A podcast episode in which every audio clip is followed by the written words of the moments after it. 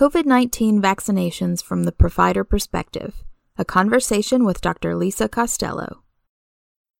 Um, welcome on this episode of our podcast. We're talking with Dr. Lisa Costello, a lifelong West Virginian who hails from Weirton, West Virginia. Dr. Costello wears a lot of hats in the medical arena. She's an assistant professor in the Department of Pediatrics at West Virginia University in Morgantown and a pediatric hospitalist at WVU Medicine Children's Hospital. Dr. Costello currently serves as the president of the West Virginia chapter of the American Academy of Pediatrics, vice president of the West Virginia State Medical Association, and serves on the board of directors for the West Virginia Children's Health Insurance Program. Dr. Costello is also an advisor to the state of West Virginia around the COVID 19 pandemic response. And at a national level, she's a member of the American Academy of Pediatrics Committee on State Government Affairs. So, welcome, Dr. Costello, and thank you for joining us today to talk a little bit about your experience with the COVID 19 vaccine. Thank you for having me. Right. Um, so, to get us started, uh, can you talk a little bit about what you've experienced in terms of the willingness of people to get the COVID 19 vaccine? Um, you know, I hear a lot about vaccine confidence these days. And can you tell us what it means to use that term, vaccine confidence, and how that plays into people getting the vaccine?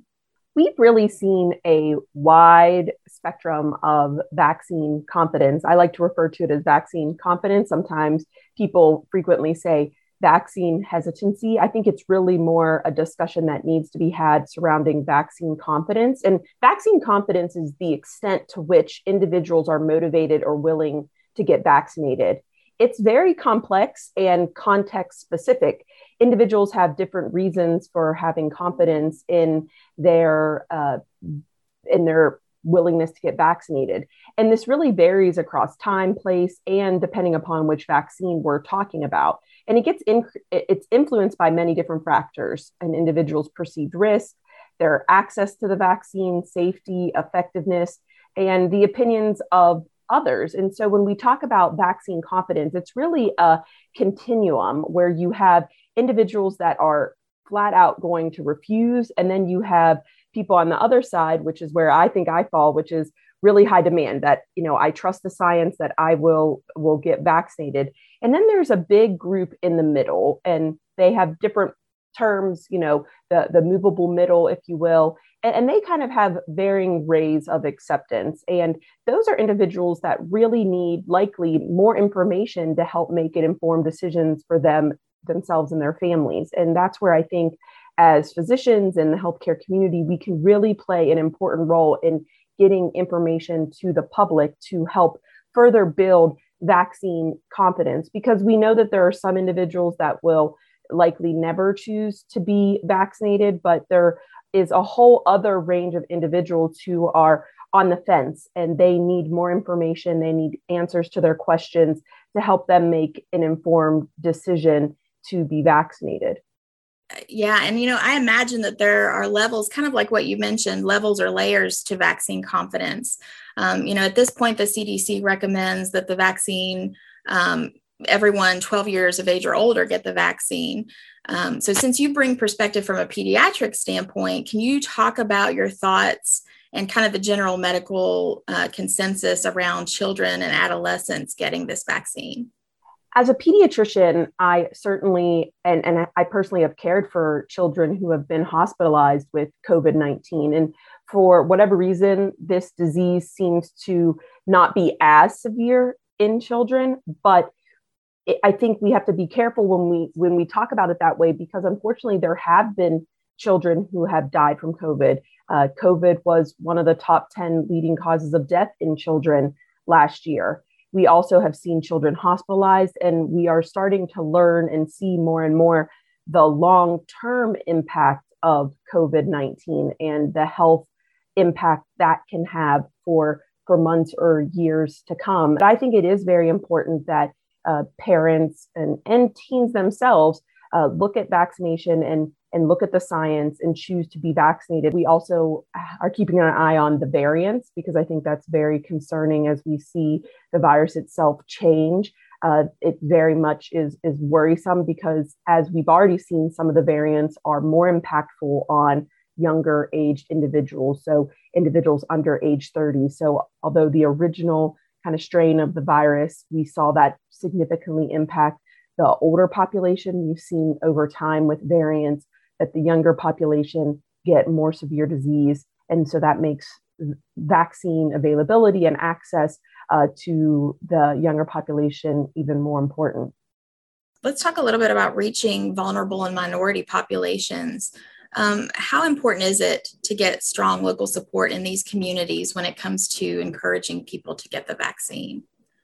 Well, I think we want to make sure that we're providing access to all individuals. And certainly we need to be doing, I think, even additional concerted efforts for minority and vulnerable populations. Our data shows us that throughout the pandemic that there has been a disproportionate impact on uh, people of color.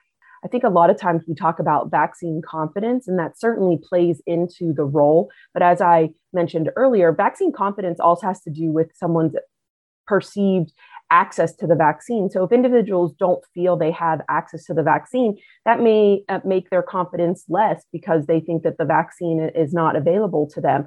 We need to do a, a good job or a better job of ensuring that for those individuals who want to be vaccinated, there is availability to them and try to make access easier. A lot of the times, it really is uh, there's barriers to get vaccinated. Maybe you don't have transportation, maybe you don't have childcare, uh, maybe you have a job during the times that the vaccine are available. So by providing better access and educating at the local level where the vaccine is available is an important part of our entire vaccine rollout um, or initiative here in the United States and really around the world. So I think it's going to take those local trusted leaders to help share that information. I still meet individuals that don't know where they could get a vaccine. And so many a times that might be they haven't come across the the different types of information that's out there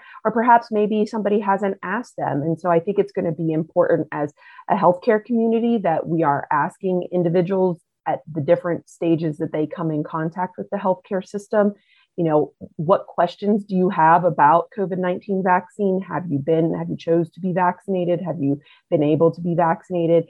And if not really start from a place of listening and try to answer questions. And many of the times it may just be getting them connected to a place where they can have vaccine. Hopefully as the vaccine rollout continues that will be right in their health professional's office but then also providing the information as to the other location that vaccination is available, particularly with this vaccine, because in the beginning there was such limited supply. We knew that the larger population would need to be vaccinated and, and always tried to educate on the importance of when the vaccine is available to you, we hope you choose to be vaccinated. Um, but there was such a limited supply at the beginning of this rollout. Now we've seen the supply increase so that there are availability out there for individuals. And so we don't see the different stipulations before that we saw. And as we discussed previously, now we have vaccines authorized for use for 12 and above. We anticipate more vaccines will uh, continue to be authorized for younger age groups, and we continue to see the supply increase.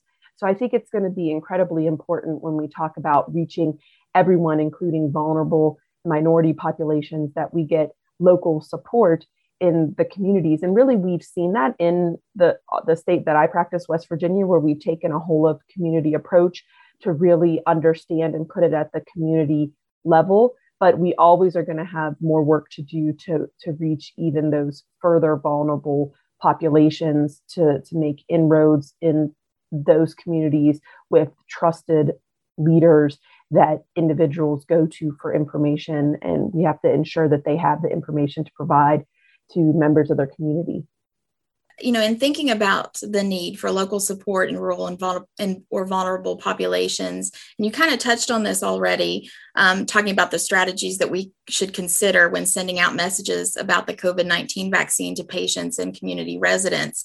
Um, do you have any other thoughts on those strategies? And similarly, what would you recommend to providers to be cautious about when communicating with these populations about the vaccine?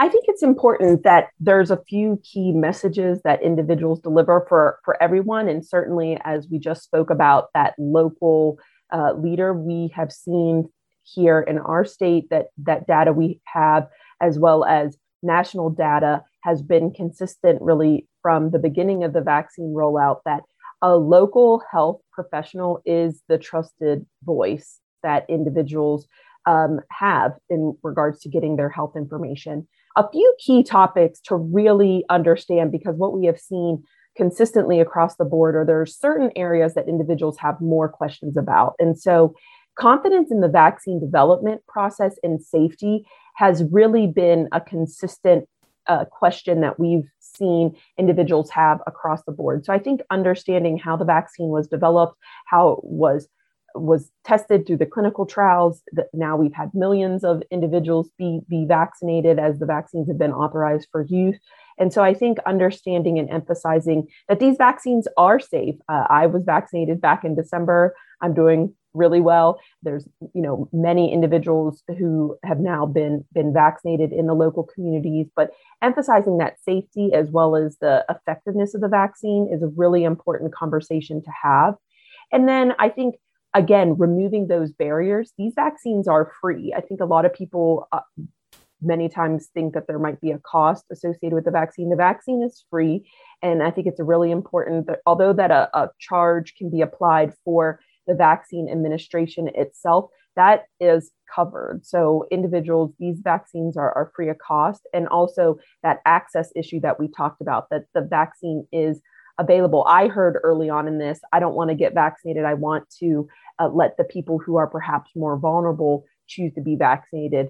When we had a limited supply, that's certainly very noble, and, and every state took a different approach looking at who within their population is most vulnerable and really tried to outreach to get that those communities vaccinated uh, efficiently and, and, quickly initially. But now that we've seen supply grown, there's really available access uh, for uh, more individuals and above 12 and older right now. And we certainly anticipate younger age groups getting eligibility. So I think it's really important that we educate to remove any barriers or perceived barriers that people may have.